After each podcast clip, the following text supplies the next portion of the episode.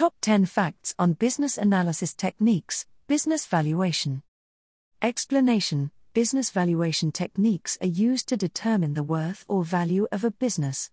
These techniques are commonly used in various business scenarios, such as mergers and acquisitions, financial reporting, investment analysis, and legal or tax purposes. Here are the top 10 facts about business valuation techniques. Purpose of business valuation Business valuation techniques are used to estimate the value of a business for a specific purpose, such as selling or buying a business, obtaining financing, resolving disputes, or for tax or financial reporting purposes. The purpose of the valuation can impact the choice of valuation techniques used. Different valuation approaches Business valuation techniques typically use different approaches, including the market approach, income approach, and asset approach.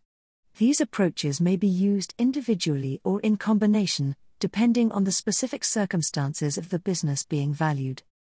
Market approach The market approach to business valuation involves comparing the subject business to similar businesses in the market. This can involve using comparable sales or transaction data, industry benchmarks, or market multiples to estimate the value of the business.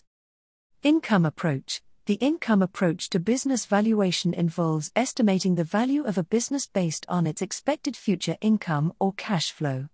This can involve using methods such as discounted cash flow, DCF, analysis, capitalization of earnings, or net present value, NPV, techniques. Asset approach The asset approach to business valuation involves estimating the value of a business based on its net assets or equity. This can involve using methods such as book value, adjusted book value, or liquidation value to determine the value of the business. Valuation inputs Business valuation techniques require various inputs, such as financial statements, historical and projected financial data, market data, industry data, economic factors, and other relevant information. The accuracy and reliability of these inputs can significantly impact the results of the valuation. Valuation standards Business valuation techniques are typically governed by established valuation standards, such as the International Valuation Standards, IVS, the Uniform Standards of Professional Appraisal Practice, USPAP, or other industry specific standards. Adhering to these standards is important to ensure a credible and reliable valuation.